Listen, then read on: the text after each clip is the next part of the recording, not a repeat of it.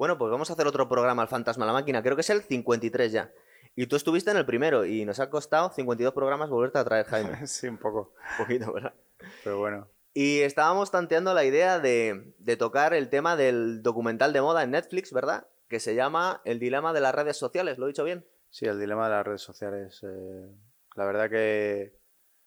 La verdad que hacía, hacía tiempo que no veía un documental de Netflix que mereciera así la pena. Me pareció muy interesante. Mola un montón. Eh, es sí es cierto, fíjate, yo voy a poner las pegas antes de nada, que en algunas cositas igual es un poco dramático, un poco tramposillo. Sí, pero eso siempre ocurre en Netflix, yo creo. ¿eh? Eh, la, la verdad, son muy intencionales los, los documentales de Netflix en general y ya me he visto varios. Eh, este me interesa sobre todo porque yo me dedico a redes sociales, ¿no? A redes sociales y publicidad y me pareció muy interesante.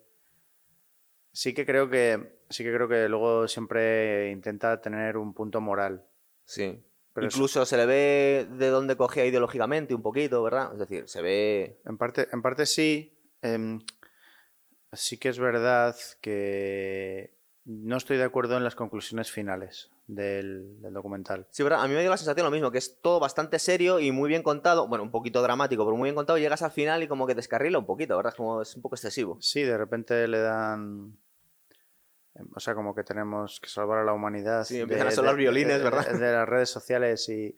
Creo que está muy bien planteado el tema de la adicción que pueden provocar. Sí, ¿verdad? Eso sí que está bien, bien planteado y además ha- habla con gente muy potente. Desde luego los testimonios, hombre, evidentemente son de peso. Son todos ex trabajadores o ex directivos de empresas Sí. del sector, ¿verdad? Sí, hay gente muy potente como el expresidente, creo que es el presidente de Pinterest. Sí. Eh, luego gente que ha trabajado en, en crear lo que es la eh, todo el mar, todo, toda la interacción de usuario que lo hace tan adictivo. Claro. O sea, Fíjate, además viene mucho al hilo del último programa que hice contigo, que fue el primero, que hablábamos de la felicidad, y tiene mucho que ver, ¿verdad? La Sí. adicción que tienen las redes sociales. Y aparte que casi que es la segunda parte del programa, número uno. Sí, sí. Eh, hombre, en este, en este caso, en este caso es cómo perdemos tiempo en las redes sociales y lo dejamos de, lo dejamos, lo dejamos de gastar en, en nuestra vida personal, ¿no? Sí. Y a lo mejor no, tan, no tiene tanto peligro en nuestra generación, que nosotros hemos sido analógicos, nosotros hemos nacido cuando no había nada, que más en la generación de los chavales que pueden tener 15 o... Está yendo a peor, ¿verdad? Desde luego, mm, desde luego puede crear. En el fondo, yo creo que este peligro ya existió, Pero incluso eso- en eso es un generación poco- con los videojuegos. Eso es un poco eh, la conclusión que sacaba yo al final del, del documental, antes de entrar a- en- con él a fondo.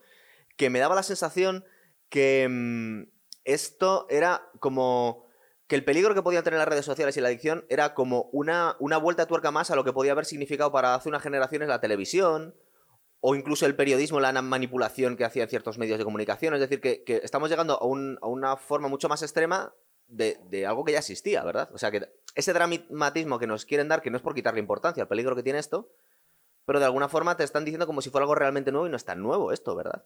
No, no es tan nuevo.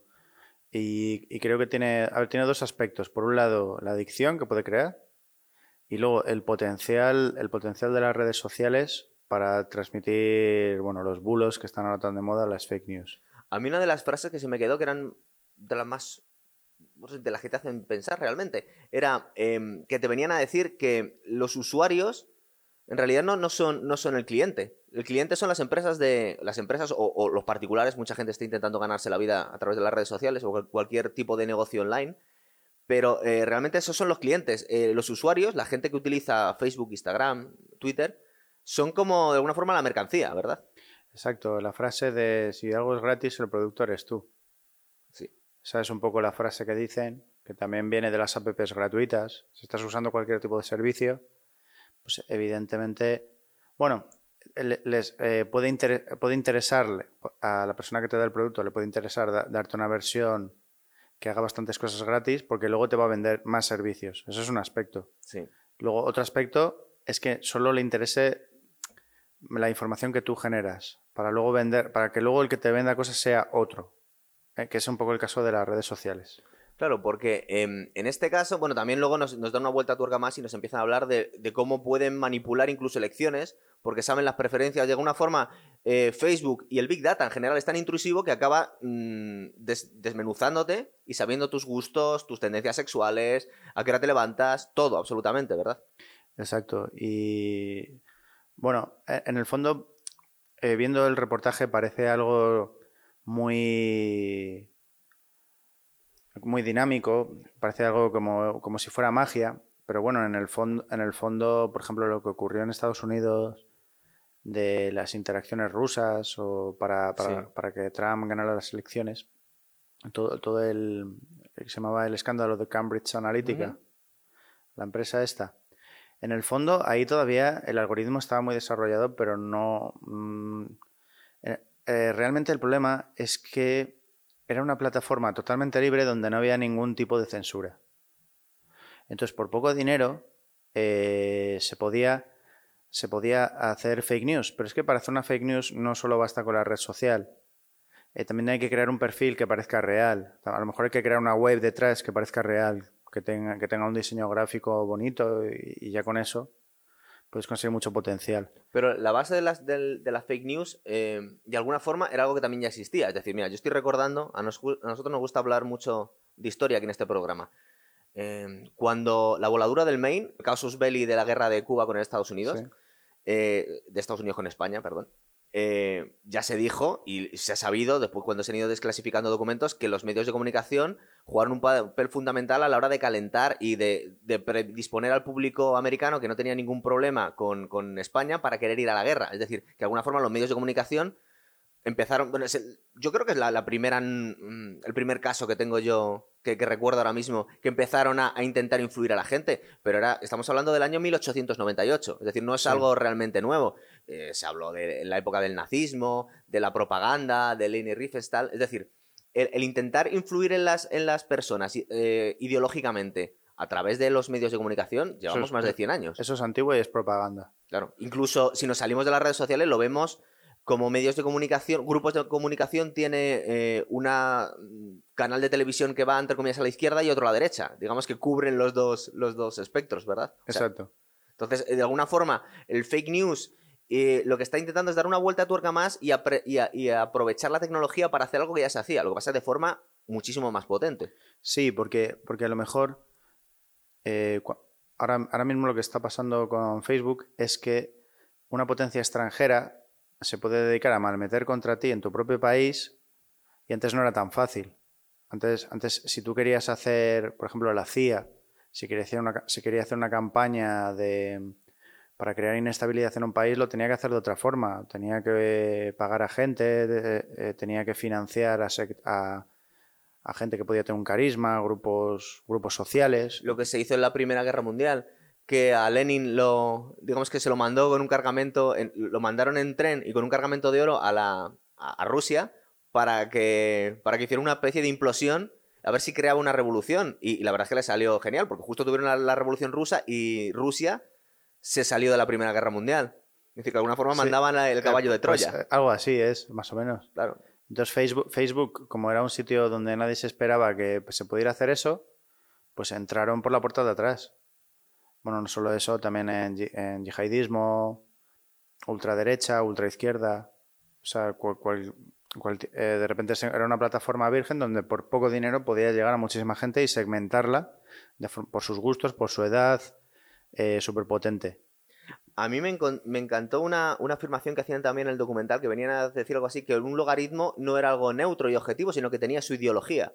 Es decir, un, un logaritmo es una forma eh, binaria de tener su ideología, porque te puede ir eh, decantando la información. De hecho, también ponían el ejemplo, como si dicen, para que os hagáis una idea, en un futuro no muy lejano puede ser que cuando te metas en la Wikipedia, la historia que te cuenten sea distinta dependiendo de cómo te gusta a ti leerla, de tu tendencia ideológica. Que Sí. hasta cierto punto es lo que nos hacen con las fake news, ¿verdad? Te, te- te cuentan las noticias como a ti te gustaría o a ellos les gustaría contártelas. Exacto, que es lo que decía en el documental, que tú ves el muro eh, adaptado para ti. Entonces, y, tú- y lo peor es que la gente piensa que el resto está viendo el mismo muro. Y poca gente pues sabe que en el fondo tú estás viendo eso, un mu- un muro hecho para ti y normalmente mm, Facebook solo, solo te enseña las interacciones de la gente con la que tienes más posibilidades de interactuar. O, o sea, si a lo mejor tienes 100 amigos, realmente tú ves las cosas de 25. O sea, luego está muy limitado. Sí, eso luego es otro, es otro tema que tiene que ver, pero no tiene que ver exactamente toda la gente que intentamos hacernos un hueco en las redes sociales a través de YouTube, de Instagram, de Facebook. Te das cuenta como el contenido, que, que lo que hacemos le guste a la gente, es hasta cierto punto es un poco triste, pero es bastante secundario. Si tú no le metes dinero, no le vas a llegar a la gente, incluso a gente que sea interesado por suscribirte a, a tu canal. Si tú no pagas cierta publicidad no haces lo que llamáis los expertos un funnel, no vas a llegarle a la gente, ¿verdad? No, y o sea, si no planificas eh, tu contenido y sabes un poquito del tema, eh, hay, gente, hay gente haciendo muy buen contenido que, que, sus programas no llegan o su contenido de calidad no llega. Y viceversa. Por, es, exacto, porque hay mucha gente metiendo, metiendo basura. Y, o sea, aquí, aquí a veces, el documental a veces quiere hacer parecer a la red social como algo mala. Sí, como si fuera algo diabólico, ¿verdad? Como si fuera algo diabólico. Esa es otra y, pregunta que tenía y, yo para ti. Pero... A ver, desde el punto de vista de, de crear necesidad, es, eso es la parte que a lo mejor puede ser un poco maléfica. Sí, que es, es como venderle cocaína a los niños a la puerta del colegio. Eh, exacto, pero ya luego, ya luego que los contenidos que hay adentro sean peores o sean subversivos o tal, eso ya es un tema, eso ya es un tema de opinión humana. Claro, porque... eso me da la sensación a mí. Por ejemplo, mucha gente se queja aquí en España eh, y a mí me da esa sensación también, pero claro, luego viendo este documental y reflexionando un poco de forma eh, calmada, igual no es para tanto. Eh, que, por ejemplo, eh, la gente tiene la sensación que las redes sociales tienden a censurar más las opiniones de derechas. O que son un poquito más parciales en ciertas cosas. Pero lo que nos vienen a decir aquí es que de alguna forma las redes sociales son inocentes. Si, si promocionan Exacto. cierta, cierto tipo de, de ideología, lo hacen eh, porque creen que tiene más éxito una que otra. Es decir, porque si la tendencia ahora mismo, por ejemplo, en un grupo social es más de izquierdas, te van a bombardear con más cosas de izquierdas, pero no porque tengan mayor intencionalidad, sino porque es económicamente más rentable. Exacto, se mueve por economía. Claro. Se mueve por economía y, y tiene, tiene que dar una eh, Facebook o Instagram. O Twitter, en Twitter son, se ve mucho. Eh, sí. Tienen que dar, al final básicamente, tienen los tiene que haber usuarios dentro sí. para, que, para que haya anunciantes. Y a, a, ellos lo que les interesa es que los anunciantes se encuentren a la gente eh, y la publicidad pueda llegar bien y, y, y, puede hacer una publicidad que luego haga ganar dinero a esa gente, a los anunciantes, que puede ser desde, una desde un fabricante de comida, de sopas, hasta una persona que hace eventos. O un partido político. Exacto, y eso no, eso no, no es necesariamente malo. El, el, aspect, el aspecto de es que mm, yo lo comparo. Pero lo que pasa es que podemos meterle muchas, muchos matices. Por ejemplo, el respeto a las minorías, que siempre se dice que una democracia es fundamental. Es decir, no solo que, que alcanzan el poder eh, la mayoría, sino que vamos a intentar no aplastar a los que han perdido las elecciones. Y de alguna forma les estás aplastando ideológicamente. Es una, es una digamos que es una. Es una situación, mm, es un efecto secundario no deseado directamente, pero en plan de, mmm, si, si la mayoría votan X, no vamos a poner ningún nombre porque no es necesario, eh, te voy a bombardear con más contenido de X porque es más posible que, que, que, sea lo que te gusta a ti. Entonces, de alguna forma lo que estaban diciendo es los efectos no deseados, pero que no tienen que ser necesariamente malignos. Pero luego tiene una otra vuelta, tiene otra versión más, que es, eh, el tema de los trolls. Es decir, por ejemplo, eh, muchas veces estas redes sociales, porque mueven pues yo que sé, gigabytes y gigabytes por segundo de contenido, no pueden tener a alguien al teléfono atendiendo las quejas. Entonces tienen logaritmos que, que, que, saltan automáticamente. Si tienes X denuncias, te bloqueo tu perfil, ¿verdad? Sí, sí, y lo decide una máquina porque no hay tiempo humano para decidir si tu perfil es bueno o no. Si tienes, si, si tienes varias denuncias, porque es lo en el fondo también es un mecanismo de defensa. Si hay mucha gente troleando o metiendo mierda, por decirlo, claro. por decirlo de una forma muy, muy del pueblo, eh, no, no va a haber una revisión humana ahí que te diga que está empezando a plantearse claro, la revisión humana de algunas cosas. Enseguida te, te, puedes caer en unas injusticias brutales. Simplemente, claro. aparte, lo, luego está la figura de los bots, que es lo que te iba a preguntar yo ahora. Es decir, ¿hasta qué punto esos, todos esos trolls son reales o son programas? Claro, claro Facebook, Instagram, todas estas plataformas ofrecen una, una plataforma extra para programadores, para automatizar tareas. Entonces, eh, hay mucha gente que descubre puertas de seguridad o, o, que descubre formas de llegar a más gente todavía. En el, fondo, en el fondo se hacen para que se hagan aplicaciones de videojuegos o para que se hagan aplicaciones sociales. Por ejemplo, hay aplicaciones inocentes como, como una app en Facebook que hace sorteos entre los usuarios. Sí.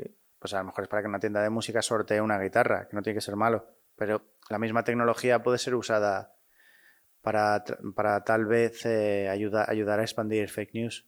Para crear adicciones también. Es decir, luego también está. Para crear adicciones, bueno, sí.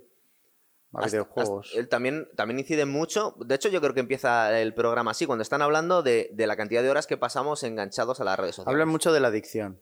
Y bueno, es algo que podemos percibir todos, porque más o menos, bueno, tú, yo creo que tú no tienes ni Twitter ni Instagram, tú te estás ahí librando, ¿no? Yo, Estás yo tengo resistiendo. Facebook, yo tengo Facebook porque, porque yo lanzo la publicidad de...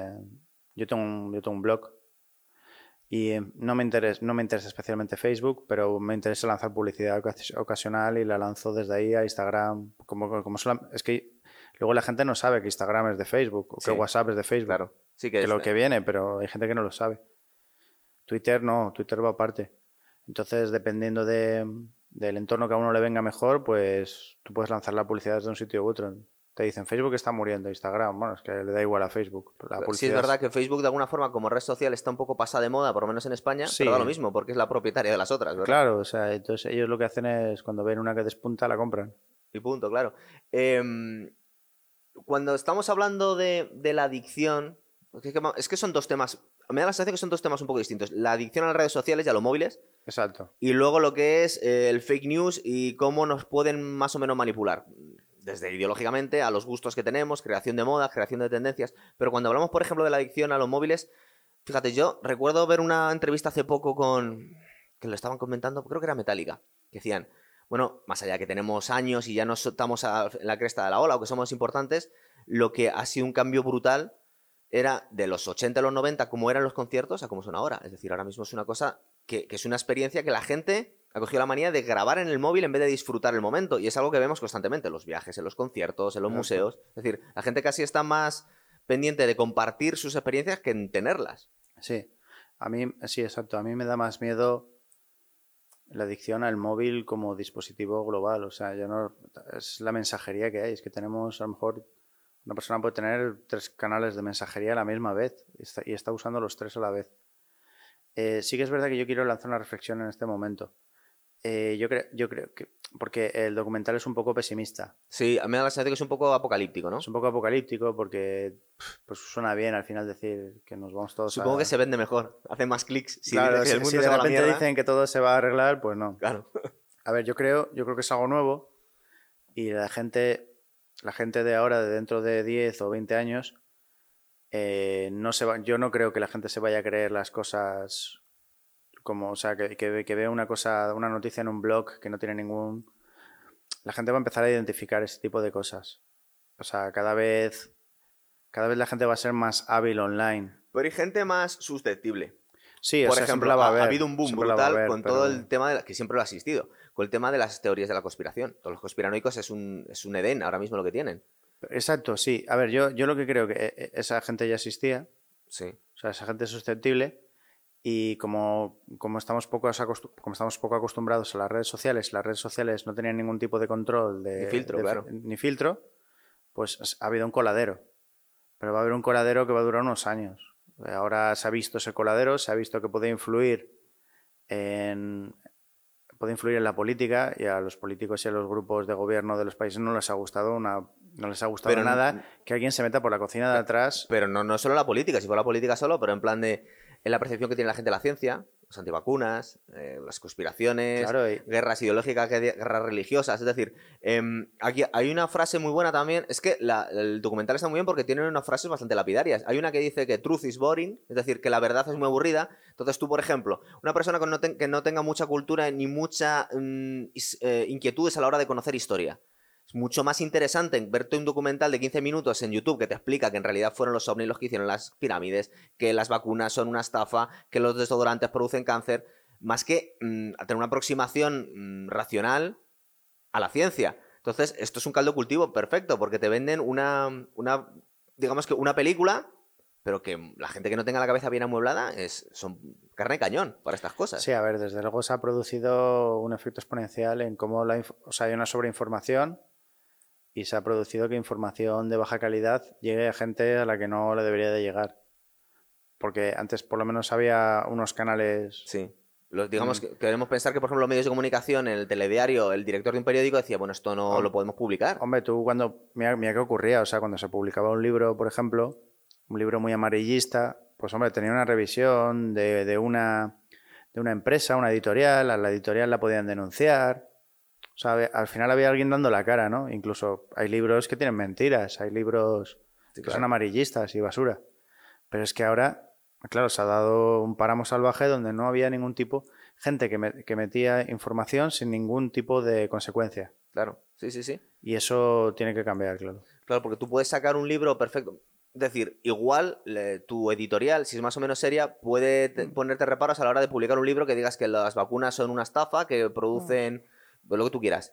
Pero claro, eh, a través de las redes sociales no hay ningún filtro. Cada uno tiene, entre comillas. Aparte, yo creo que es un- también un efecto secundario de la, de, de la democracia, que lleva un poco a la, a la población a vulgarizarse un poquito, porque mucha gente ha asumido la, la noción que a nosotros nos puede parecer demencial, pero mucha gente piensa así. Dice que bueno, que mi opinión es tan válida como la tuya, pero es que la tuya tú puedes ser un experto y yo puedo ser una persona que está teniendo ocurrencias jugándome dos petas con mi amigo en un, en un banco. Y hay gente que piensa así realmente. Exacto, exacto. Y no, la información no es lo mismo dependiendo de quién venga. O sea, no es lo mismo que te hable un experto en la materia, que luego ya entre dos expertos en la materia se podrán pelear. Claro. En economía, pues sí, hay, hay ideologías diferentes y tal. Pero ahora ya que opine aquí todo el mundo por, por opinar sin ningún tipo de, de base, eh, al final es chismorreo. Chismorreo porque hay gente que le da que le da, que le da la importancia como si fuera. También es, ver- también es verdad que la gente que hace los bulos se los curra, ¿eh? Algunos sí. se los trabaja. sí. Hacen una web detrás. eh, hacen, por ejemplo, por ejemplo yo, yo he visto yo he visto así alguna cosa antivacunas o contra, contra el COVID, que está muy Sí. de moda el tema. Y luego, por ejemplo, he visto que hay referencias científicas. Sí. Y luego de repente te pones, te pone, o sea, parece que lo ha escrito, eh, el que yo vi en concreto, parecía que lo había escrito un, un médico de la Universidad de Zaragoza, de la Facultad de Medicina. Sí. Y entonces eh, tenía, tenía un enlace. Es que cabrón, a- te pusiste a investigar, ¿eh? a, ver, a ver qué pasa aquí. Claro, y dije, dije, abajo tenía unas referencias y todo, estaba como muy currado. Y entonces tenía, exacto, tenía un enlace a, a la, a la página, a la página corporativa en- dentro de la universidad del tío, donde aparece su perfil. Y luego, y luego tenía eh, unos estudios en inglés que no tenían nada que ver, pero parecía científico. Y pues mira, yo con la persona que se lo dije, oye, esto es un bulo. Ah, le escribiste a alguien para Claro, que lo claro, corrigiera. La, la escribí a la persona y le dije, oye, mira, esto es un bulo porque... Y me dijo, pero si lo ha escrito un doctor. No, pues que si te fijas el enlace le conduce a la... Le conduce a la página de la universidad, que eso lo puede hacer cualquiera. O sea, yo puedo escribir un artículo y poner un- el mismo enlace. Y la persona me, no se fiaba de mí. No se fiaba de mí. O no quería fiarse porque le O estás, no quería le estás fiarse, tirando claro, el, aquí- el- el chiringuito. Sí, hombre, le estás diciendo en público, le estás reprendiendo en público, lo cual no hay que hacer. Lo suyo sería por privado. Eso es una cosa también que me he dado cuenta. Yo tengo la manía, la verdad es que no utilizo mucho Twitter, pero tengo la, la manía, yo creo que es una sana costumbre, de intentar tener argumentos racionales con la gente en, en Es Twitter. ¿eh? Pero es, es imposible porque la gente está con la, la tensión a flor de piel y cualquier crítica o que sea súper leve, la gente te bloquea o, o te salta con una reacción brutal. Supongo que es que la misma red social mm, produce eso. Está toda la gente en guerra, unos con otros, casi, cuando opina. ¿Tú qué Sí. piensas? Sí, sí, la gente está a flor, a flor de piel. Y, y luego, y luego, sobre todo, que no es lo mismo hablar cara a cara que hablar a Sí. través de algo que no tiene, que no tiene consecuencias. La sensación de impunidad que tienes, ¿no? Exacto, la sensación de impunidad es otro aspecto que no, del que no, a lo mejor no se habla en el, en la- el- puede que lo nombren, el, el tema de la Sí, falta de impunidad. No se meten mucho por ahí. No, no se meten mucho por ahí. Y a mí, a mí me parece muy interesante porque eso lo han dicho muchos luchadores y mucho, tú no estás muy metido en el tema, pero aquí tenemos un programa de boxeo. Y, y dicen, y con toda la razón, que hay gente que, que se merecen, entre comillas, que no le vendría mal para su vida llevarse un puñetazo en la, en la cara. Claro, porque en la realidad ellos no dirían eso. Claro, es decir, pero simplemente persona. podemos ver eso eh, cuando vas conduciendo en el coche. Cuando vas conduciendo en el coche, tú ves que tardas un poco en salir de un semáforo y te pita toda la gente, te llaman de todo y Sí. tal, porque tienen la sensación de que esté seguridad en su urna. Pero esa misma, ese mismo mecanismo, si tú tardaras, si tú tienes a esa persona delante en un semáforo, en un paso de cebra, y tarda en salir, se te ocurre insultarle ni meterle un empujón. No, no, no. Y, y la misma persona, realmente. Es, es Exacto. incluso gente que no son conflictivos. Puede ser un contable el que te está pitando y decirte que te va a matar. Sí, sí, sí, gente normal que se embrutece, tío, por las mañanas. Ay, Eso tiene tela. Sí, el, el embrutecimiento ese al conducir pasa un poco en las redes sociales. Sí, ¿verdad? La sensación de impunidad que le puedo llamar a este cualquier cosa, luego encima no tengo por qué poner mi foto o puedo poner cualquier otra cosa. Claro, puede ser. O, o lo que es peor, los linchamientos linchamientos sociales, el, el acoso. Yo, yo he visto de repente una foto de esta persona ha hecho esto y vive en no sé dónde. Eh, en plan, es un violador. Pero, pero ¿quién ha dicho eso? Por Dios. O sea, eh, eh, y, y luego, luego ves que es un perfil. Ves que es un perfil, un violador, como el que puede ser alguien que ha robado algo o que ha matado gatos. Y puede ser verdad o no. Pero saquen una foto de una persona y es horrible, es horrible que te pase eso. Porque, Eso porque- está estudiado, eh, de alguna forma lleva pasando en la política y lo usan ellos siempre, que es lo que llaman ellos que te han condenado a pena de telediario. Es decir, que ha salido tu cara y te han acusado de algo. De hecho, muchas veces, a los 5 o 6 años, nos acordamos, lo sacan en letra pequeña en los medios de comunicación, que tal político que estaba acusado de tal ha salido inocente. Exacto, es que Pero está condenado Es ya. que se, que se carga la presunción, la presunción de inocencia. Me parece. Ahí sí que me parece peligroso el tema. Es que le puede tocar a cualquiera. De repente un día. Pero porque la, la dinámica de las redes sociales es eso, es decir, em, esta- fu- funciona como una turba. Es decir, no, no tienes por qué eh, eh, presuponer a la gente ciertos conocimientos jurídicos en plan de presunción de inocencia, cosas así. No, no, la gente es como se dejan llevar por las Eh, tendencias que haya. Mi- mi- mira, mira, te cuento lo que me pasó a mí. Yo en su día me mm, sufrí un poco de, De bullying. de bullying. mm, Me quedé bastante impresionado. Eh, yo, yo tengo un blog y bueno, pues quería, quería una persona, un, becario en prácticas, que, eh, que yo le enseñaba y yo le enseñaba y a, cam- a cambio pues, pues él me daba parte de, parte de su trabajo. ¿no? Sí, O sea, se, hace, prácticas. se hace un contrato de becarios, en- de becario, pero lo escribí mal a la hora de ponerlo en un grupo donde había, había muchos periodistas, ¿no? O sea, tú, tú ah, pidiendo eso, ha- había muchas ofertas. O sea, en plan, eh, blog de no sé qué, busca becario. Pero lo dicen, buscan becario, becario. No te van a pagar nada. Mensaje por privado, no te van a pagar nada. En periodismo es muy normal que no te paguen nada. Claro. Bueno, en muchas profesiones, pero el periodismo muchas- lo que más. Exacto. Que ya no me quiero meter en el debate de si se debería. Sí, lo suyo sería que. Lo, Pero bueno, eh, eh, lo- lo suyo es que si trabajas gratis aprendas. Eh, exacto, o sea, el tema, el tema de la beca de aprendizaje es un concepto aceptado y, Sí, y- sí. y en el mismo grupo, pero yo lo puse, yo lo puse mal, yo lo puse como busco, lo describí, en vez de decir busco becario en prácticas, yo dije, eh, busco a una persona que me ayude a cambio de que yo, de que yo la enseñe. Qué inocente tú. Entonces no puse la forma jurídica en la que iba a ser, si era beca o lo que fuera.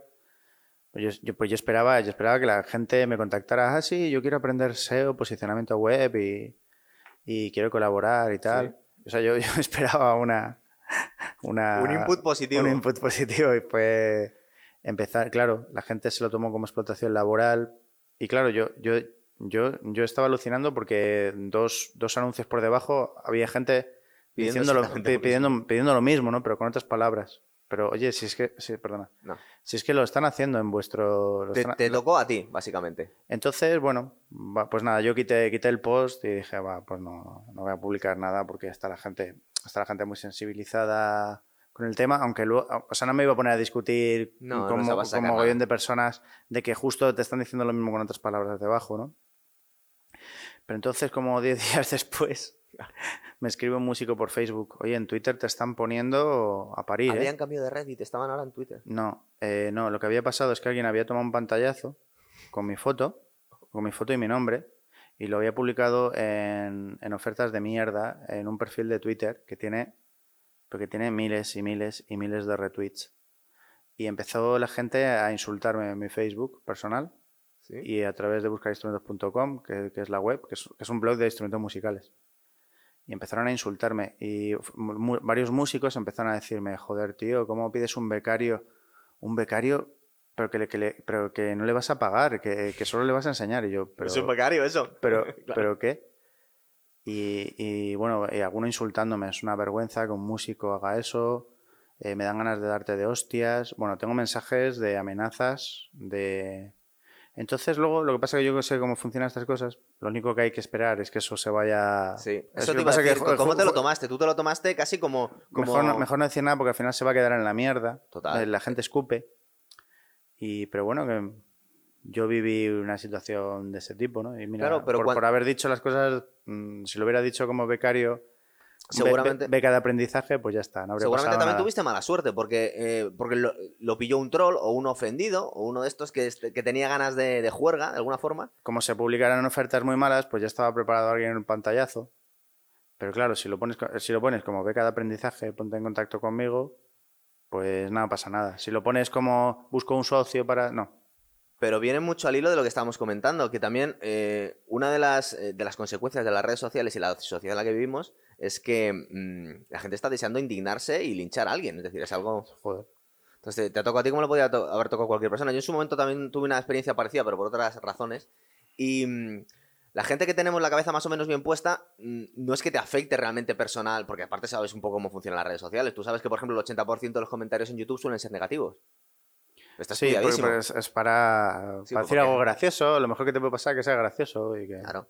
Eh, pues suele ser gente que está aburrida, pero está bastante estudiado. Entonces no te lo tomas de forma personal, pero en, este documental nos hablaban de que había muchos casos de suicidios en, adolescentes, en gente que realmente, o que por su personalidad eran más susceptibles a, pasarlo mal por estas cosas, o porque realmente son muy jóvenes y no tienen la cabeza bien puesta. A nosotros dos nos pasa y no lo tomamos, no que te lo tomes a coña, pero te lo tomas un poco en plan de como como una experiencia sociológica, ¿no? ¿Cómo funciona la gente? Sí, yo me quedé impresionado. Total, es eso. Me dije, no, lo mejor es estarse quieto. Yo desde el principio vi que lo mejor era estarse quieto y ver que la cosa se diluyera en su muro de odio. Pero ese, ese mundo en el que estamos entrando, de linchamientos, de, manipulaciones, de, de juicios rápidos, de no tener ningún respeto por, por los usos, usos, y costumbres de una democracia. Es decir, no se respeta la presunción de inocencia, ni si una persona ha sido condenada o no. Eh, si lo que están diciendo es legal o ilegal, luego metemos ideología por todas partes. Pero eh, eh, digamos que es una consecuencia de, no solo de las redes sociales, sino supongo de la prosperidad en la que vivimos. Es decir, toda esta gente siempre se suele decir que no. Estos tíos no tenían mucho que hacer el día que les dio por, por lincharte a ti, ¿verdad? Sí, no, pero es que también es fácil, o sea, es un comentario y un compartir. Entonces tampoco requiere mucho, mucho trabajo. Eh, la cuestión, lo que nos tenemos que preguntar es, eh, como dicen en el documental, si las redes sociales tienen alguna responsabilidad sobre esto, si tienen que hacer una labor de vigilancia, al igual que en un foro. En los foros, los foros que al final son, son una versión un poco, un poco son de antes. Eh, todo, el, todo el mundo. Ah, bueno, sí, los, foros que son de eh, los 2000 casi. Claro, los foros son un poco la. Son el, son el preludio de las redes sociales. Y tenían su moderador siempre. Cuando entraba un troll. Exacto, exacto. Y, y ocurría mucho que en un. En un foro cuando si no se iba de madre. Lo que pasa que, bueno, no es lo mismo un foro que no tiene, no tiene el mismo ritmo que una red social. No, no, es el mismo ritmo de información. personas intercambiando información.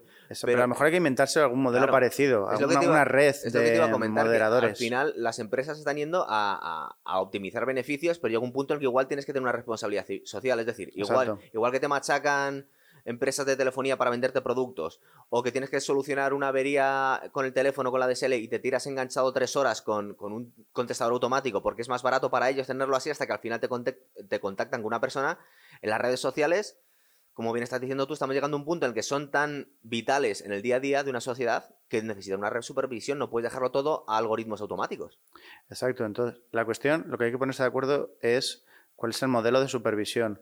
Porque mira, ahora, ahora, hay, ahora hay bastante polémica porque eh, una de las agencias, por ejemplo, que, han cogido, que ha cogido Facebook, bueno, Facebook de por sí tiene, tiene más fama de ser progresista Sí, eh, y Twitter también. Las tecnológicas en general están asociadas a los demócratas, un poquito. Por, Sí, por Silicon Valley, que siempre se decía que esa gente... Sí, un poquito. ¿Y, tú crees que es cierto o, Bueno, les interesa el dinero... Claro, yo me imagino que ellos tienen un poco de... Eh, yo me imagino que ellos tienen un poco ahí de... Ah, para algo se les irá para allá. O sea, por un lado está el dinero y por... En general no no creo que sean gente a ver, en los republicanos hay sitio perfectamente para una persona que piense normal y que sea una persona educada y que sea una persona, o sea, no, es que no, no, no, no, hay ningún problema en, el que una persona sea republicana y, sea, y no sea un, demente.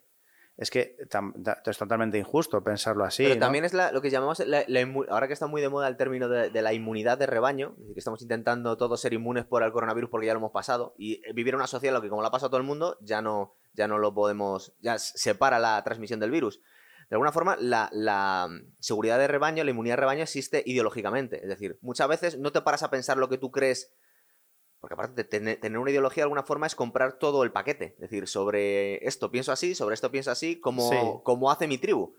Y de alguna forma mucha gente no se para a pensar si, si es correcto o incorrecto eso, sino que aquí me siento seguro.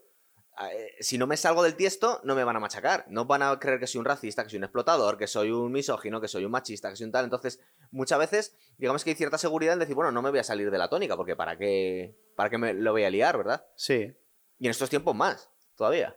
Sí, pero con eso, ¿qué quieres decir? Pues que, eh, digamos que mm, la dinámica a la que nos hemos metido es que te sale muy caro protestar o luchar contra estas tendencias, ¿sabes? Te pueden linchar, claro. Claro, es muy Te- peligroso. Te puede. Y puedes cabrear a alguien, coge tu foto y dice que has matado gatos y empieza a crear, una, crea un perfil en Facebook y empieza. Cual- cualquier eso persona- pasa, eso pasa, eso pasa, eso Claro. pasa en pueblos, en pequeñas ciudades. Digamos que, porque somos, eh, también tenemos nuestra versión digital, somos, eh, ya lo decía Aristóteles, que somos seres políticos y seres sociales. Entonces, es decir, eh, te pueden destruir lo que llaman la muerte civil, es mm, linchar a una persona y, y anularla, que no pueda conseguir un trabajo, que no quiera relacionarse nadie con él. Entonces, no le tienes que hacer daño físicamente a una persona, sino que simplemente la puedes hundir a la hora de hacer una campaña de, de linchamiento. Exacto. Y han aumentado los medios para hacer eso. Ahora es más barato. Y más fácil. Y las consecuencias no se pagan igual. Eso es. Bueno, cada vez está pasando más, ¿no? O sea, con casos de acoso muy radicales, pues sí, luego la policía... Por eso se ha visto gente, que mucho. gente que ha acosado a parejas o... O en suicidios de, de adolescentes Sí, o, niños en los colegios, claro. Pero cosas... Bueno, ahí, ahí es donde yo creo que, que el, el documental es un poco es un poco pesimista. Yo creo, yo creo que sí, que lo que pasa es que nos ha cogido a todos por sorpresa todo esto y hay que crear el marco legal, hay que ver cómo se van a moderar las redes sociales, cuál será la forma elegida para hacerlo sin que todo el mundo proteste. Porque, o sea, tú, tú por ejemplo, tú puedes poner que, que si hay, si hay un filtro, si hay un filtro de si alguien está amenazando a alguien, mm, directamente se le, bane- se le banea de la red social, da igual que seas de derechas, de izquierdas o lo que sea. Claro. Hay cosas en las que podríamos estar de acuerdo. Si alguien amenaza a alguien con. con mm, porque, porque, porque la mayoría de este tipo de bulos de. Una, pers- esta persona mata gatos Sí. y sale la foto, al final sale todo el mundo amenazándole. O sea, se- sería muy fácil detectar por el, por el algoritmo. Sería muy fácil detectar ese tipo de cosas. Y, y tie- y tiene que haber, en algún momento, tiene que haber humanos.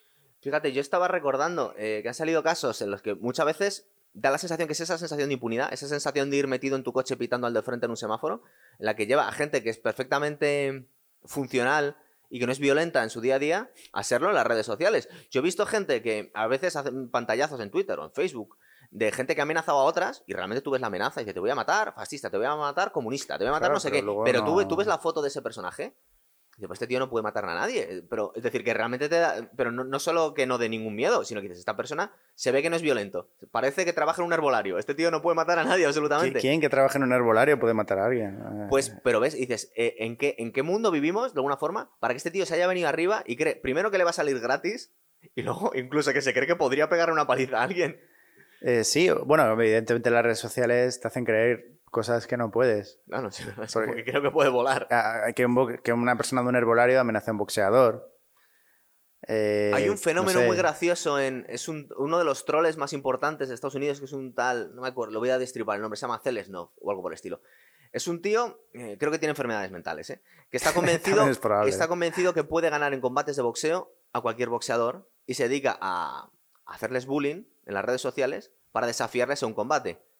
Pero este hombre va a combatir con ellos cuando al final les consigue. Dice, bueno, pues tal día, tal hora en nos pegamos". ¿Llegó a combatir con alguien? Hay una serie de vídeos, mira, lo voy a poner en el enlace aquí. Hay una serie de, de, de YouTubes, lo que ves cómo intenta pegarse con el campeón de los pesos pesados, con Floyd Mayweather, con tal, no sé qué. No, no se ha pegado con Mike Tyson, pero seguramente lo estará intentando.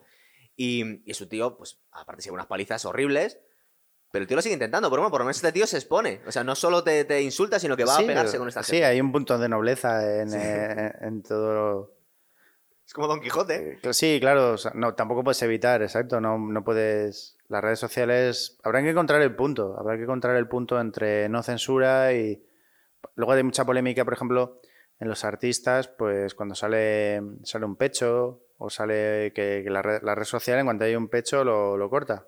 Sí, un- pero, un seno. pero un- es automático, ¿no? O sea, tiene Sí, es- algunos claro, es una- logaritmos que, que de- detecta tetas, por Es- ejemplo. Exacto. Entonces, eh, pues eh, de repente sale el Prado y publica un cuadro desnudo y de repente el algoritmo se lo, se lo corta. Entonces, bueno, pues, pues habrá, habrá que afinar todas esas cosas, ¿no? Tú que estás, tú estás un poco desconectado de Twitter, pero últimamente veo muchísimos tweets que no te deja verlos porque dice que el contenido puede ser eh, ofensivo, pero en realidad no lo es, porque igual lo has visto con otra cuenta y estaban hablando sobre el periodo de apareamiento de los cangrejos.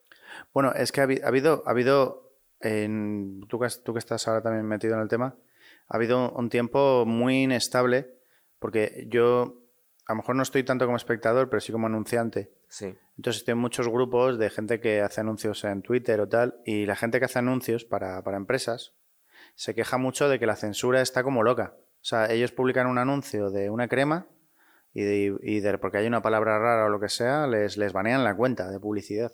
O sea, cosas, pero porque, porque después de todo el problema que hubo, que Mark Zuckerberg tuvo que ir incluso Sí. al Capitolio a hablar, eh, empezaron ahí a ponerse muy serios y se nota que hay un auténtico, durante, y todavía lo sigue habiendo, hay un auténtico desorden. O sea, Facebook ahora mismo no, no sabe cómo implementar Claro, no saben el, control. mano el- el control. El problema donde se han metido ellos solos. Porque además hay que decir que están los bulos, pero los bulos, para que al final tiren para adelante bien, bien, bien, al final eh, en algún punto hay que pagar.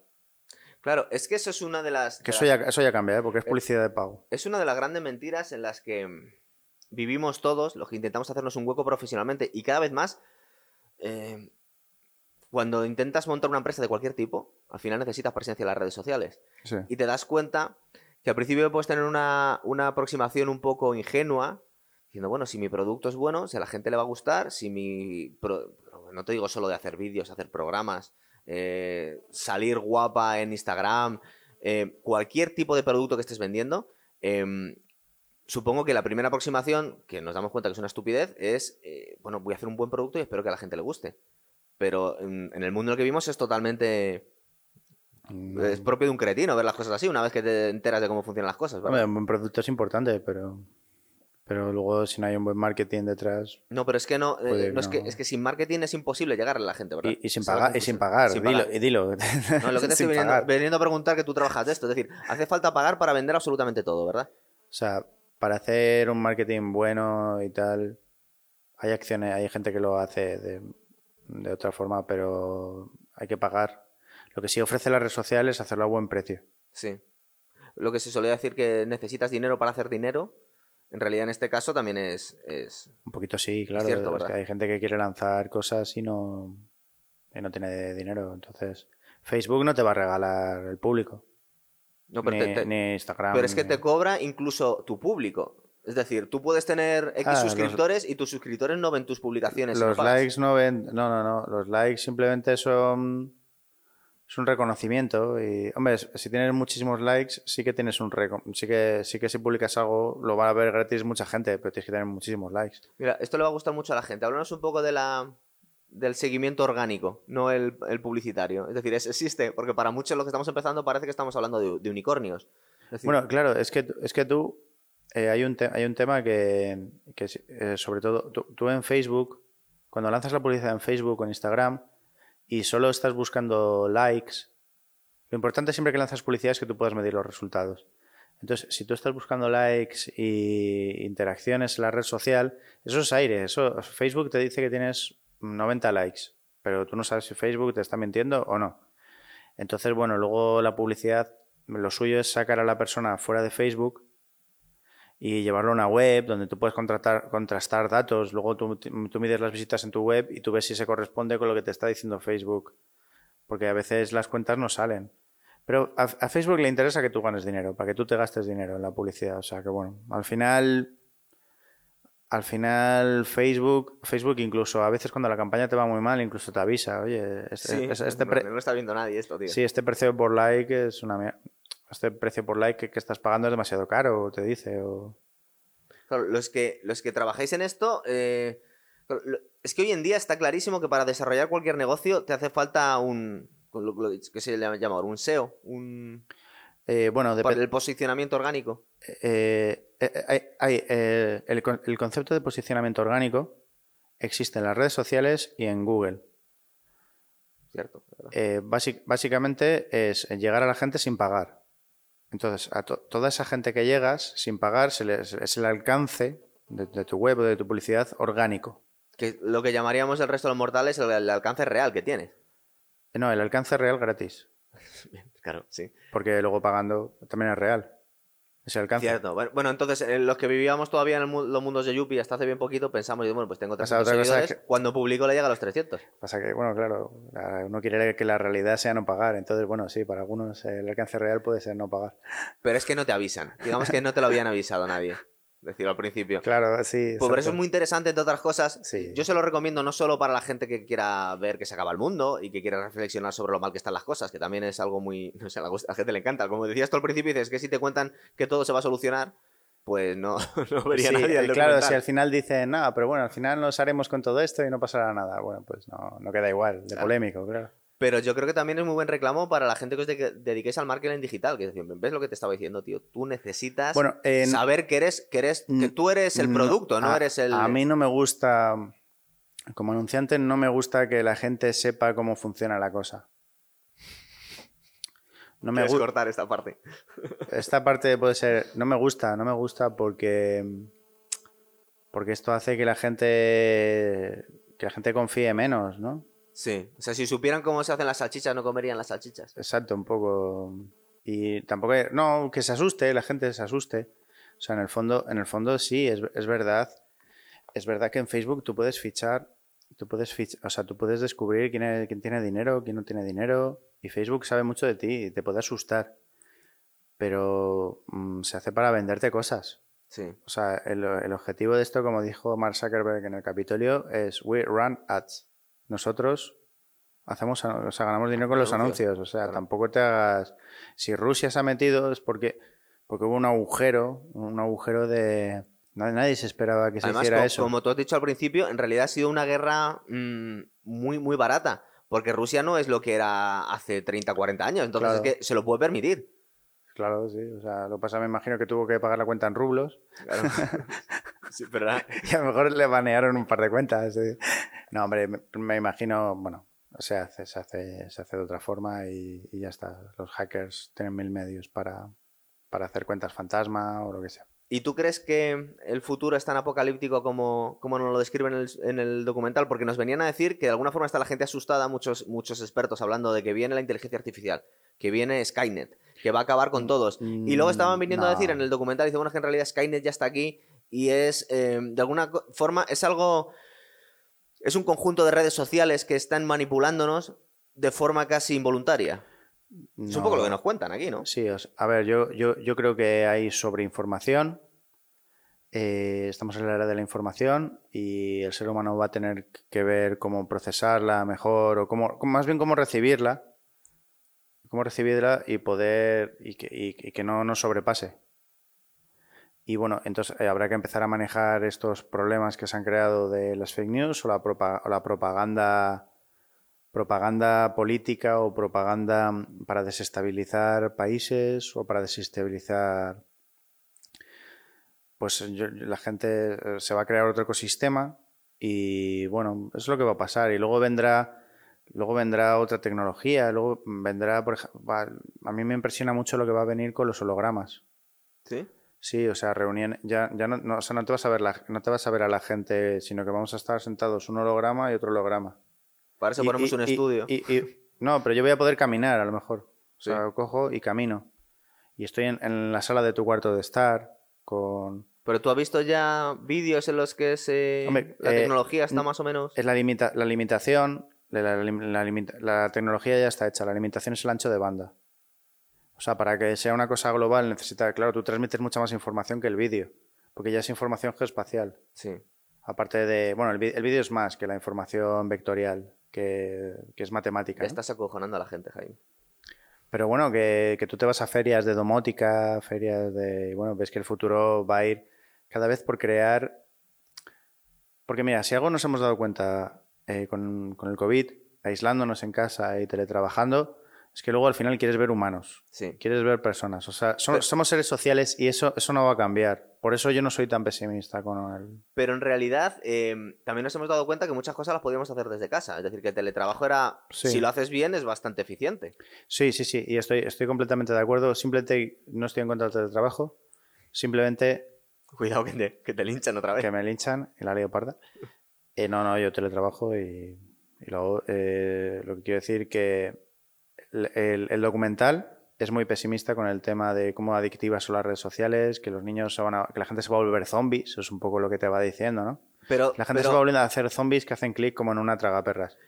Pero Yo- bueno, todos somos susceptibles hasta cierto punto a ciertas cosas, pero yo creo que cuanto más cultura, cuanto mejor tienes amueblada la cabeza, también tienes más defensas. Es decir, eh, un tío Mm. que tenga cierta mm, educación científica, igual muchos te, entra por un oído y te sale por otro una teoría que te viene a decir que la Tierra es plana, que, que- que es una de las cosas que se nos habían olvidado todos que existían.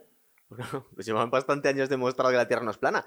Pero con, con el, con el auge de las redes sociales ha habido como un boom en ciertas cosas. Y gente que, que cuando estabas hablando de que hay algunas teorías conspiranoicas que estaban muy trabajadas, esta no, no sé si le has echado un ojo tú a lo de la, Sí, los sí, sí. terraplanistas. Sí, sí. A ver, yo, yo no digo que, que no pueda haber desórdenes sociales de cierta magnitud mm, con, con lo desatendidas que han estado las redes sociales y, y todas las burradas que se han hecho. Yo lo que creo que de cara al futuro, que no va a ser tan, yo no soy tan pesimista como en el documental. O sea, yo creo que nos vamos a, vamos a aprender a vivir con ello y a regular, a regular la información que se, esta super información que se está recibiendo ahora, regularla para bien, para informarse. Pues la gente aprenderá a informarse de verdad, pero la gente tendrá, la gente tendrá que, o sea, ya no, no tendrá tanta aceptación dentro de 10 años tragarse un bulo.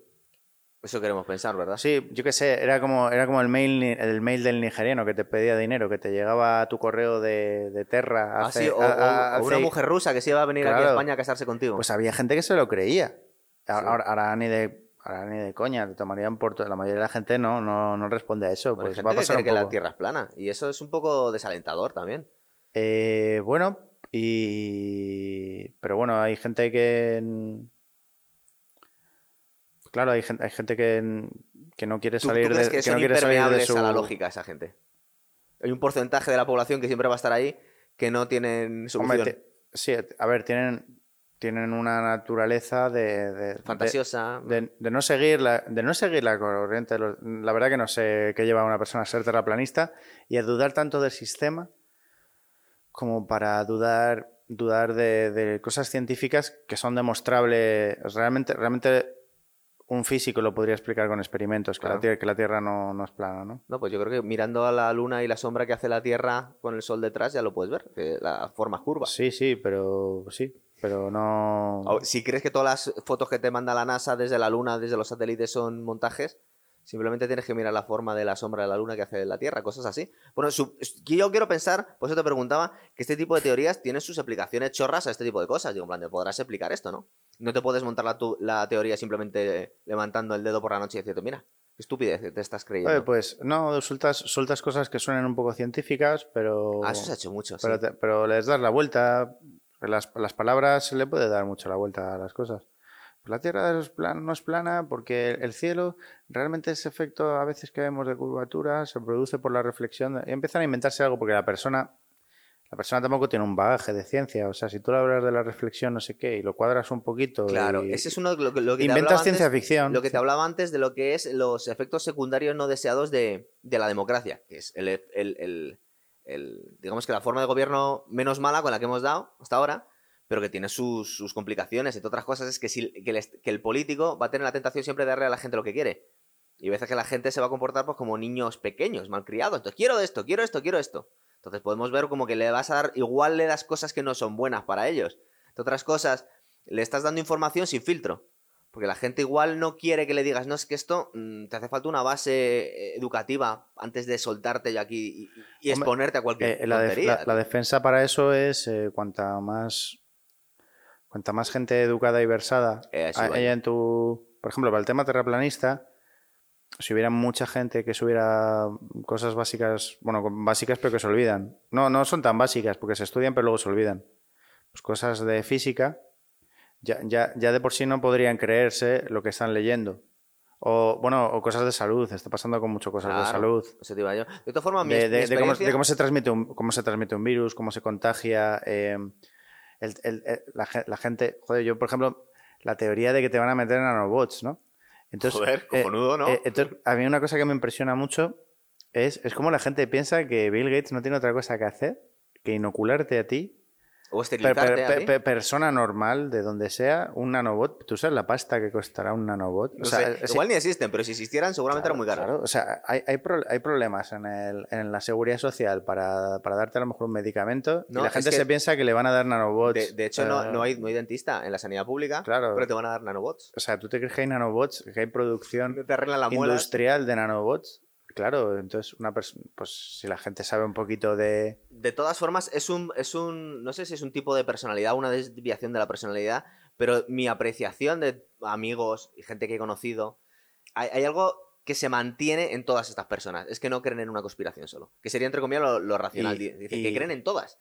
y- Entonces, hay una forma de pensamiento mágico en este tipo de cosas. Sí, y ocurre. Y además hay, hay una cosa de rechazo, porque además lo tienes que decir con mucho cuidado.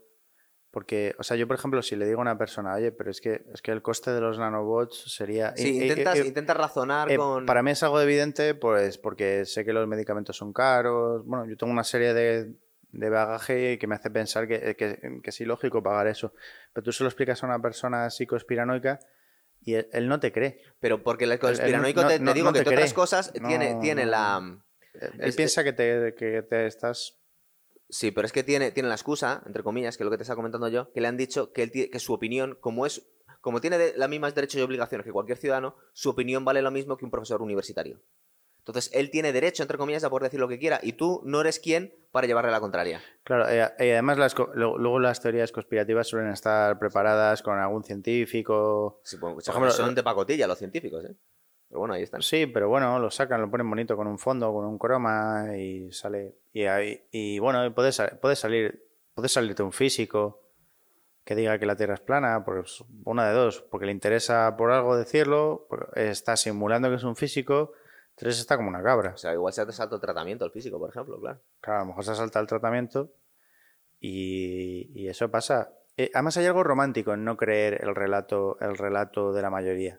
Sí, yo creo que O sea, también es como eres muy- un outsider, eres un outsider, Es que eres es muy, un... es muy es muy cinematográfico. ¿Tú te acuerdas de creo que era la última película Matrix, joder, la- con lo buena que era la primera y lo malo que eran las otras dos, pero había una cosa que me ha encantado siempre de la creo que era de la tercera película que le venían a decir, "Tú eres la, la anomalía que justifica el sistema."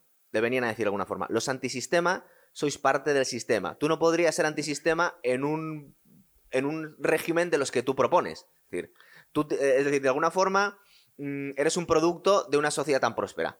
Si te salieras con la tuya, la sociedad no sería tan próspera y no podría ser antisistema. Sí, de alguna forma, los, los, los- los conspiranoicos son producto de esta sociedad tan libre y tan próspera, ¿verdad? Es un contrapeso, sí, producen un contrapeso. O sea, en el fondo, sí, siempre, siempre que hay una idea que es, eh, la, pues la Tierra, la Tierra es redonda, pues hay gente que, que va a decir que no, porque por contrapesar, por a lo mejor por llevar la contraria, porque, porque no, no quieren confiar en el gobierno por muchas otras razones, no quieren confiar. Claro, lo que, digamos que hay un. Muchas de estas cosas parten de una idea que la idea no es mala necesariamente de base, es decir, el ser escéptico, el poner las cosas en cuestión, el Exacto. querer enterarme de por, del por qué las cosas. Porque tú me lo digas, no lo tengo por qué creer. Exacto. Bien, pero es que muchas veces esa gente se están haciendo trampas a ellos mismos. Y dice, como me lo dice el gobierno, no lo tengo por qué creer, pero estoy creyendo Claro, una cosa que me ha dicho otro tonto en YouTube. Exacto. Es, y eso es- ese sí que es un, ese es un problema. Ese es un problema que ha traído las redes sociales, internet, que es el tema de la. Además, te voy a contar una cosa súper curiosa. Dale. El tema de la credibilidad. Y bueno, eh, el tema de eh, lo que falta en Internet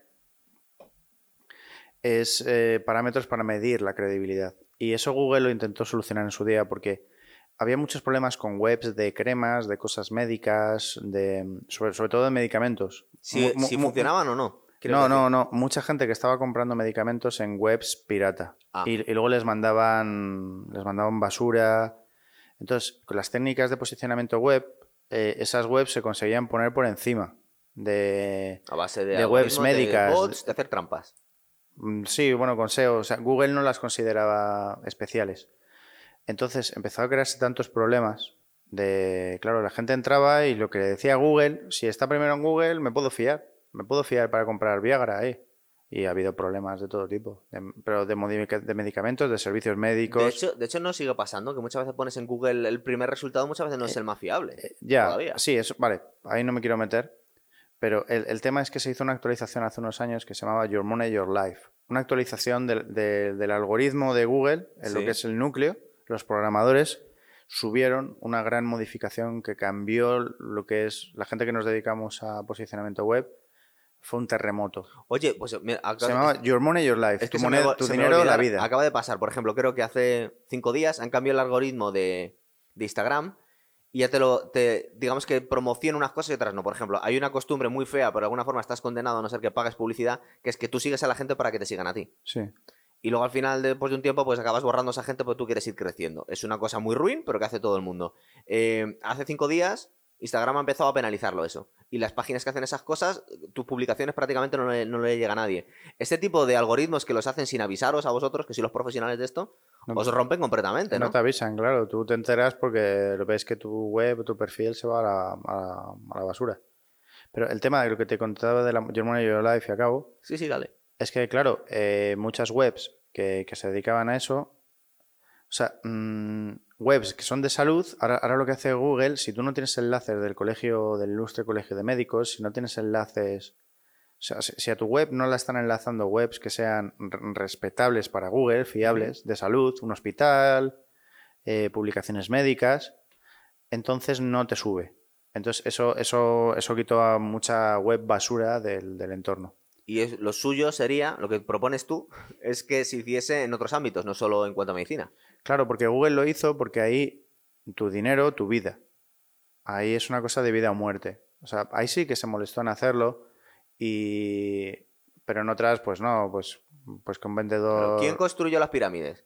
Pues te explican el proceso que es muy complicado y seguramente poco sexy de cómo se las Pero, ingeniaban eh, para subir los bloques o lo hicieron los exacto. extraterrestres. ¿Qué le gusta más a la gente? Exacto. Hace más clics donde los extraterrestres. Exacto, y hay que decir que Google tiene unos años más que, que Facebook y él, él ya ha tenido que tomar algunas medidas en cuanto a la información que aparece. O sea, ya ha tenido que tener un poquito de responsabilidad sobre lo que muestra.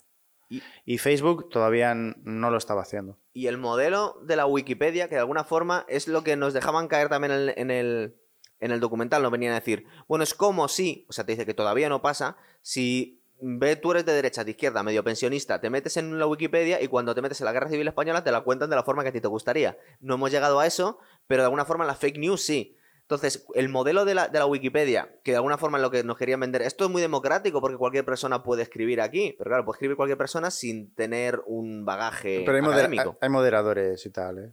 O sea, Claro. si, si tú pones una... Tú puedes probarlo. Si editas y pones alguna chorrada, enseguida desaparece. Eh, sobre todo en cosas... Sobre todo en temas que tienen mucha... Como guerra civil española o tal. Claro, yo me imagino que. mm, yo sé que está muy desacreditado, pero yo hasta cierto punto yo soy muy consumidor de la Wikipedia. Bueno, Y- para algunas cosas... Y creo que en general eh, no está tan. Yo creo que es relativamente fiable. Es decir. Para mm, algunas cosas sí. No Sí. está tan. Es verdad que, que en, en la- en artículos polémicos la gente mete mano enseguida y tiene que estar ahí encima. Eso va a pasar siempre. pero- Pero en general, a mí no me parece que haya salido mal el experimento de dejar escribir. Porque, porque es, una, es, un, es un trabajo tan salvaje Sí. que si no participa toda la gente jamás se podría hacer. La Wikipedia ha hecho mucho.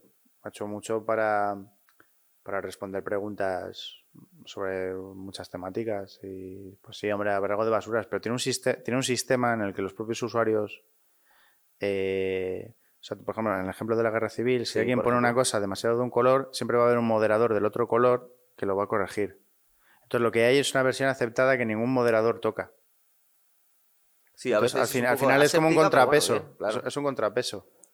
Y eh, tú no puedes tocar de cualquier forma. Hay como una escala, no sé muy bien cómo va, pero hay una escala de moderadores. O sea, no. O sea que es un modelo hasta cierto punto exitoso. mm, en a la cierto hora de modo, sí. Desde luego, Google, Google lo considera, lo mete en muchos primeros resultados a preguntas. La No, no, eh, no, no, Your Money, Your Life, ahí no. De salud, normalmente te pone, te pone una web de redaccionmedica.com o lo que sea. Entonces el peligro estaría cuando están hablando de las, de las noticias de Facebook y luego dices, no, pero ¿quién ve las noticias en Facebook? Porque están diciendo, pues sí las ve gente. O es, o es el, muchas veces no es la noticia realmente, sino igual que te ponen un vídeo de alguien quejándose en una manifestación, ¿no?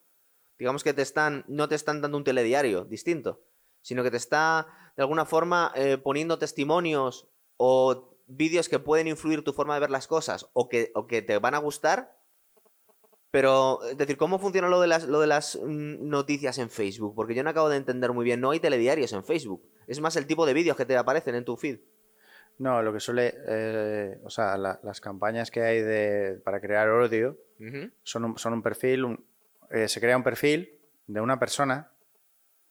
De una, Juan Carlos Morenito, que la persona no existe, es un bot. Eso- eso- entonces lo que se hace, luego hay como red de bots, se publica, se hace un perfil con unas fotos que parezcan ahí medio reales, que pueden ser fotos cogidas de su primo Manolo, Ujú. y se publica un vídeo, un montaje, y entonces luego se le empieza a- se le empieza se le empieza a hacer circular a través de varios bots o varios perfiles hasta que eso se hace viral. Y o sea, normalmente normalmente las noticias luego, luego, a, ve- luego a veces a veces puedes ver vídeos súper trabajados donde hay dos presentadores detrás de un croma y ponen una redacción médica y hay gente que se hace pasar por doctor. O sea, los hay, hay bulos muy Ahora, ahora, ahora, ¿por qué, mí me- por qué me- una me- me persona suena alienígena porque yo nunca he visto esas cosas. Yo sí lo he visto, yo sí lo he visto. Pero porque te has interesado, no porque te las has encontrado en tu Facebook. Tú mismo dices que que casi no lo usas Pues para tu uso personal. Eh, yo lo he visto porque llevo el Facebook de otra gente. Ah, vale, sí. Llevo el Facebook sobre todo de negocios. Entonces, en los Facebook, en los Facebook de negocios son muy neutrales. No te metes nunca en política ni nada. Entonces, ves, ves lo que publica mucha gente. Entonces, yo, yo sí que he visto mucho, he visto mucho perfil que se ve que es falso, repartiendo. Bueno, a, a veces, a veces tú pones. A veces tú pones el vídeo y, y ves, ves que la persona está hablando en inglés y están diciendo. Esta, esta persona está diciendo algo en los subtítulos. Pero claro, la gente no sabe inglés. Entonces, los subtítulos tú pones lo que te da la gana, que coincide más o menos Pero con los. es muy burdo, ¿no? Digo, no, No, puede ser pero- toda fake news así. Pero mucha gente, mucha gente se lo traga porque hace- hacen, hacen montajes y. Hombre, pero el inglés está bastante extendido, porque yo me imagino que cuando te lo dicen este ruso o este chino está diciendo esto, aquí en España te O sea, pasa, pasa, pasa Putin. Putin ha dicho esto, ha dicho que la vacuna, no sé qué, y, y le ponen unos, le ponen ahí unos subtítulos de lo que sea y Incluso en realidad no tienes que cambiar todos los subtítulos, solo con que cambies una parte ya con lo que coincida en el tiempo, con, coincida en el tiempo con la boca un poco y ya está. Si es que es muy- Eso, eso está bastante claro como... Ahora, ahora- ahora, ¿para qué puede interesar hacer eso? ¿A quién le puede interesar? Pues, pues hay gente que le interesa. Para, para crear, para crear estados de opinión, para crear desestabilizar. Pero yo creo que también entra en juego nuestro ego y dices, bueno, yo tengo las convicciones suficientemente eh, sólidas y soy una cabeza suficientemente pensante como para que estas cosas no me debiesen influir. Es decir, pero de alguna forma nos influyen a todos. Hombre, yo, yo, yo, mira, yo, yo al principio cuando empecé en Facebook me tragué cosas que ahora no me tragaría. Que te daría vergüenza ahora mismo. Sí, que me daría vergüenza decirlas. Por ejemplo, hay un incendio en, con lo de la torre esta que se incendió en El Windsor. aquí el. Windsor, Sí. el Windsor. No sé, yo me tragué un bulo de que habían visto una sombra que era uno que estaba destruyendo papeles de corrupción. Y yo me lo tragué y lo compartí indignado. Pero bueno, era se va ahí. en Yo era muy escri- escribía mucho en Facebook. Ahora ya, ahora ya soy No muy. se te han quitado las ganas, se claro. me han quitado las ganas y como sé cómo son las lo que habéis conseguido. pues no se ha perdido nada tampoco. o sea. Pero te tenemos que traer aquí cada 50 programas para escucharte. No, ahora lo que hago es lanzar publicidad para otros, pero yo no uso las redes sociales ahora porque me dan miedo. Sí, ¿verdad? También, también es un poquito descorazonador a veces. Es un poco... eh, estaba también la utopía de decir, no, dejar al pueblo que hable. Vamos a escuchar a la gente. Y cuando hemos escuchado a la gente ha sido un poco decepcionante, ¿no? A mí me ha dado esa sensación, Sí, a mí personalmente. Sí, decían que cuando, plan, cuando, llegara, cuando llegara la libertad de información, que llegaría... Todos íbamos a ser, a ser sabios, ¿te acuerdas? Exacto, sí, pero no, lo que ha llegado ahora es la, es el, la sobreinformación sin filtrar. El caos, claro. Claro, o sea, nos ha demostrado que, que nos tenemos ahora que reeducar. O sea, nos Sí, tenemos porque- que reeducar para saber procesarla. Pero yo creo que es que la razón es que porque vamos a lo fácil. Es decir, tú para saber sobre historia, o si te interesa el tema y tienes una mente inquisitiva, pues tienes que estudiar un poquito y quieres que, tienes que querer enterarte y no y tienes que intentar tener una aproximación dentro de lo que cabe objetiva. Bueno, a ver cómo son estas cosas. Pero para la mayoría de la gente mm, se coge la versión reducida, la versión fácil. eh, coño, el éxito que tienen en YouTube en la Segunda Guerra Mundial en cinco minutos, con iconos como monigotes. Entonces te, te están, te están de alguna forma simplificando todo. Te voy a explicar la física cuántica en dos minutos, en un vídeo muy rápido. Sí, Tiene un eh, éxito brutal. Y de- aparte deben ser bastante rentables porque tienen 3 millones de clics o cosas Sí, así. eh, luego hay otro aspecto que dicen que todo, toda esta sobreinformación lo que está haciendo es que la gente eh, necesite consumir la información eh, en tiempos muy cortos. O sea, como que Sí. nos estamos volviendo, estamos perdiendo. Eso lo veo yo en la, en la retención de la audiencia de los programas. Estamos buscando un tipo de público que por lo menos en España no, no existe ahora mismo. Es decir, la gente no está muy acostumbrada a ver este tipo de programas porque tú te metes en YouTube y la Claro. gente lo quiere dos minutos, un minuto, 30 segundos. Claro, la gente quiere contenido. A ver, ha modificado nuestros cerebros, es verdad. Eso sí que lo dice el documental. Y. Y es- asusta un poco, ¿no? Asusta que nuestra forma de consumir los programas, nuestra forma de consumir la información, de los informarnos. conciertos, mira, los dos somos músicos. Eh, es bastante triste. Tú cuando ves cómo era un concierto de, bueno, de Metallica, yo a mí porque me gusta Metallica, pero de cualquier cosa, en los 80, los 90 y cómo son ahora, bueno, supongo que la gente joven está acostumbrada a ver los eh, super festivales, que son relativamente buenos eh, en calidad calidad-precio. Lo grabas con el móvil y se lo mandas a la gente, pero es una cosa tristísima los que hemos vivido otras cosas. Es decir, Sí, eh, bueno, igual tú no habías estado en muchos pocos, pero digo que es una lástima, es decir, se ha perdido, no quiero, no estoy diciendo que estés promoviendo la violencia en los conciertos, pero era algo eh, mucho más eh, orgánico, mucho Sí, más salvaje, mucho más tal, ahora se puedes un llevar a tu abuelo. lo tienes un poco idealizado, ¿no? No, no, no, eran unas salvajadas antes. Sobre todo lo que se veía hoy en día, es decir, em, Sí, hombre. te- nosotros todavía, ni tú ni yo, todavía digo, no somos famosos. Pero comentan los famosos que han sido famosos en los 80 y son famosos ahora, que les han, entre comillas, jodido vivos. Es decir, tú los 80 puedes hacer lo que quisieras, porque a no ser que vieras un paparazzi que te hiciese una foto, puedes hacer lo que quisieras. Llega un famoso y digo, me voy a intentar ligar a esta tía, me voy a intentar quemar un banco, voy a intentar comprarme un Ferrari, voy a, voy a hacer lo que me dé la gana. Soy, soy el famoso y tengo el mundo a mis pies. Ahora mismo no pueden hacer nada, porque todo ser humano tiene un dispositivo de grabación en la mano, tío. Sí, tío. Y, y además eso me asusta porque es verdad. Es verdad que ahora se pueden modificar mogollón las imágenes. Claro, aquí hemos Puedes tenido, poner caras, puedes poner aquí hemos caras de otra un programa persona. del deepfake que decían en plan de cuál era el futuro de los actores ahora que los pueden rejuvenecer o incluso resucitar muchas veces. Claro, claro, es que es tremendo. Y parecen vídeos reales, tío. Sí, cada vez más, cierto. Te sacan un. No sé, eso. Eso vam- vamos a tener que, que- que buscar la forma de. Porque verdaderamente eh, yo he visto gente que le pone en el vídeo de Obama. Obama está diciendo esto y ves que es un deepfake de estos. Sí, Pero se nota poquísimo, se nota poquísimo. sí, ¿verdad? Eh, digamos que la tecnología... Sale Obama diciendo a la cara de Obama diciendo algo, pero realmente eh, no, no es Obama. Eso, No, eso- Es que la tecnología está. es- eh, siempre se ha dicho que, lógicamente, cuando empezamos a. Cuando dejamos de tener selección natural y tuvimos la explosión en la que empezamos a vivir en poblados y la civilización se desarrolló, eh, de alguna forma la, la evolución natural se, se, se paró. Entonces, eh, la tecnología crece muchísimo más rápido de lo que pueden crecer, que no, que están, están estancados el crecimiento de nuestro cerebro. Es decir, no damos para más, vivimos en un mundo cada vez más complejo y nosotros seguimos siendo cazadores-recolectores desde un punto de vista biológico. Entonces, pues somos susceptibles a ciertas manipulaciones, a ciertas tendencias, a ciertas cosas, pues como lo que hemos dicho antes. Lo, lo que nos gustaba pensar que cuando tuviéramos todos acceso a toda la información del mundo íbamos a ser más sabios y más Sí, prósperos. es- es- no, a ver, lo que ha pasado es un proceso brutal. O sea, la cantidad de, de información que nos ha llegado de repente. Y yo, como digo, como he dicho al principio del programa, no soy pesimista. Yo creo que acabaremos acostumbrándonos a ella y sabiendo navegar en ella. Pero es verdad que no, no te digo, no soy como el documental, que parece que va a ser el fin del mundo. Por lo menos el fin de la democracia, dice. Sí, es que pare- parece que va a derribar. Hombre, no te, no te digo, pero bueno, que, que hay gobiernos que han sido derrumbados por, por, por otros gobiernos a través, a través de contrainteligencia, desestabilizando el país, metiendo dinero a guerrillas. Sí. O sea, que se ha podido hacer de otra forma. ¿no? A- a- Ahora a lo mejor, pues eh, se- eso, ¿no? Se dice que Rusia mo- mm, cons- consiguió modificar las elecciones estadounidenses. Pero lo que están viniendo a decir, por eso mucha gente eh, patalea un poco. Y yo no acabo de tener una posición respecto a esto, porque vamos a ver.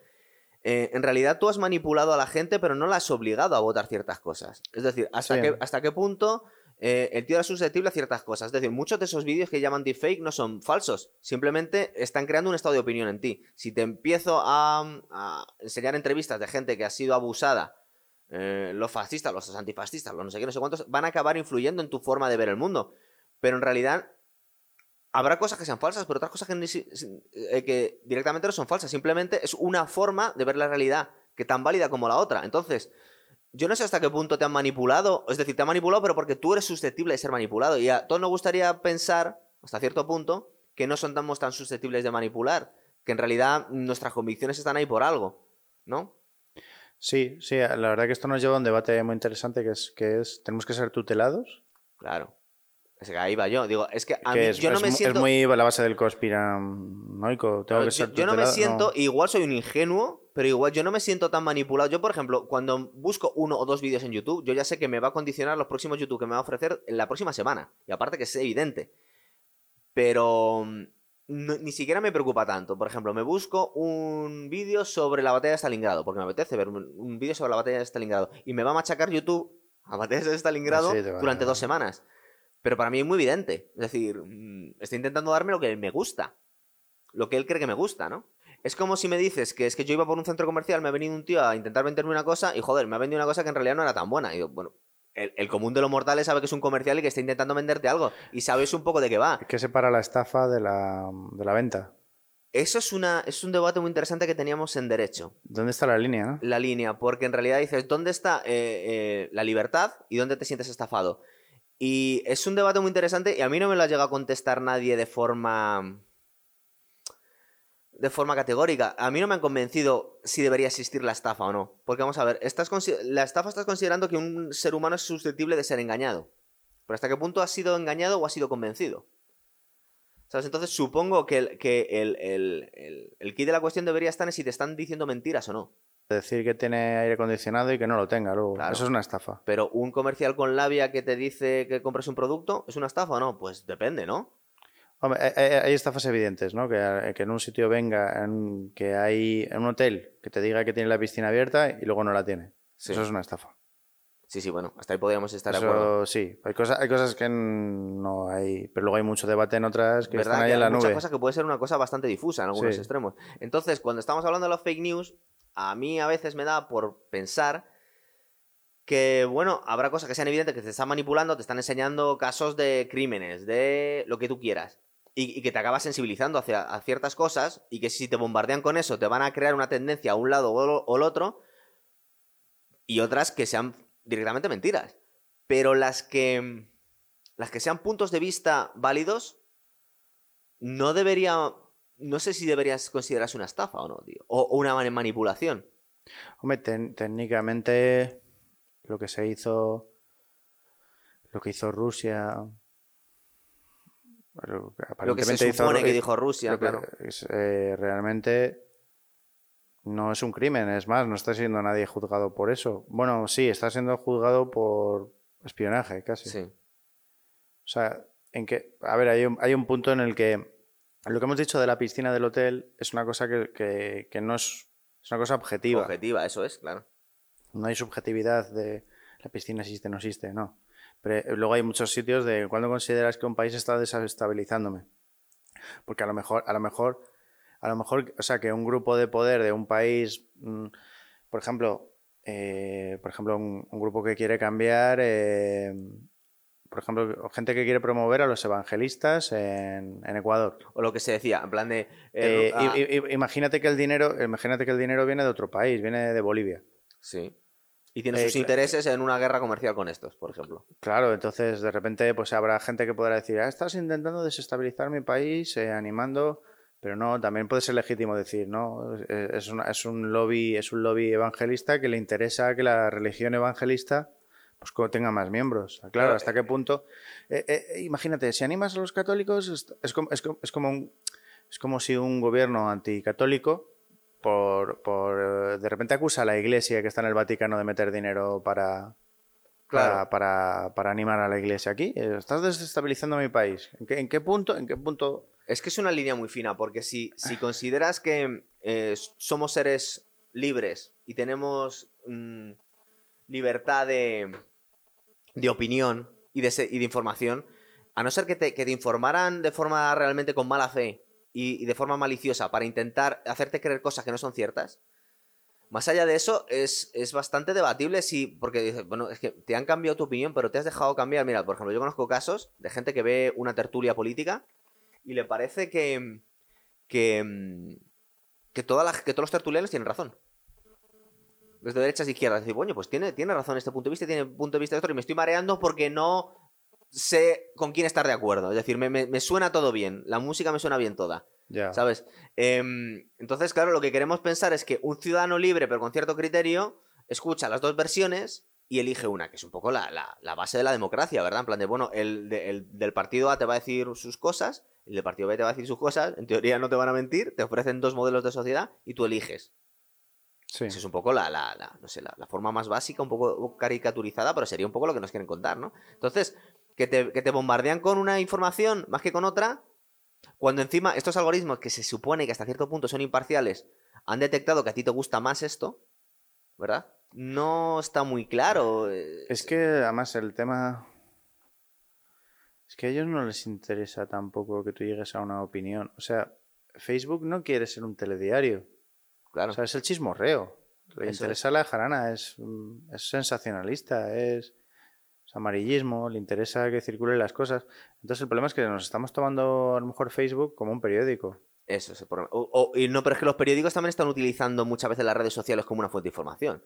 Que es tristísimo. Cuando dicen es que las redes sociales eh, se le están llamando de todo a esta persona. Y dice, bueno, pero vamos a ver, tú sabes los seguidores que hay, tú sabes eh, Claro. el impacto que tiene. Mal hecho el periódico de turno. No, Claro, pero le- que- les obligan, pero no lo has visto, son muchas noticias que dicen es que las redes sociales están que arden. Y dices, ¿pero quién?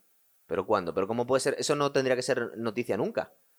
Claro, hombre, a ver, luego está el del el periodista, pues hombre, que tenga ahí un poco de que haga honor a su... Normalmente eso le- le- tienen que hacer lo que les mandan un poquito. Y, Hombre, hay y- periodismo amarillis- amarillista y tal. Pero de- desde, desde luego la información que va en las redes sociales hay que tener mucho cuidado con ella, claro, porque Claro. no, no viene contrastada. Además que nunca debería ser eh, representativo del estado social de una nación. Es decir, el pensar, es que la gente de, de Twitter, el 90% va a votar a Vox, o a Podemos, o al PSOE. Sí, y eso esto es- se va a traducir en las elecciones. engaña Digo, por- mucho. Por, por favor. Eso engaña mucho. Pasa que, bueno, pues se ha usado como arma de propaganda y, y la gente se ha asustado. Claro, entonces ya para ir terminando el, el- el programa estábamos hablando de, de la de si las cosas estaban tan negras o no como nos planteaban en el, en el documental. ¿Y tú crees que no? Que en general está un poco... Está, está siendo sensacionalista también el, el Eh, documental. sí, es el documental. El documental lo cuenta como si Skynet nos fuera. Yo creo que vamos a mm, aprender a lidiar con ello y no te digo que no se produzcan desestabilizaciones en algún país, eh, alguna cosa gorda, pero la vamos a meter en nuestra vida de alguna forma Sí, u otra. A- Sí, yo creo que sí. A mí me da la sensación que es eso, que al final eh, yo no sé si cambia tanto las balanzas a la hora de, de elecciones. Es decir, No, porque un bloque luego aprende a usarlo también. yo creo que es posible que, que radicalice las posturas.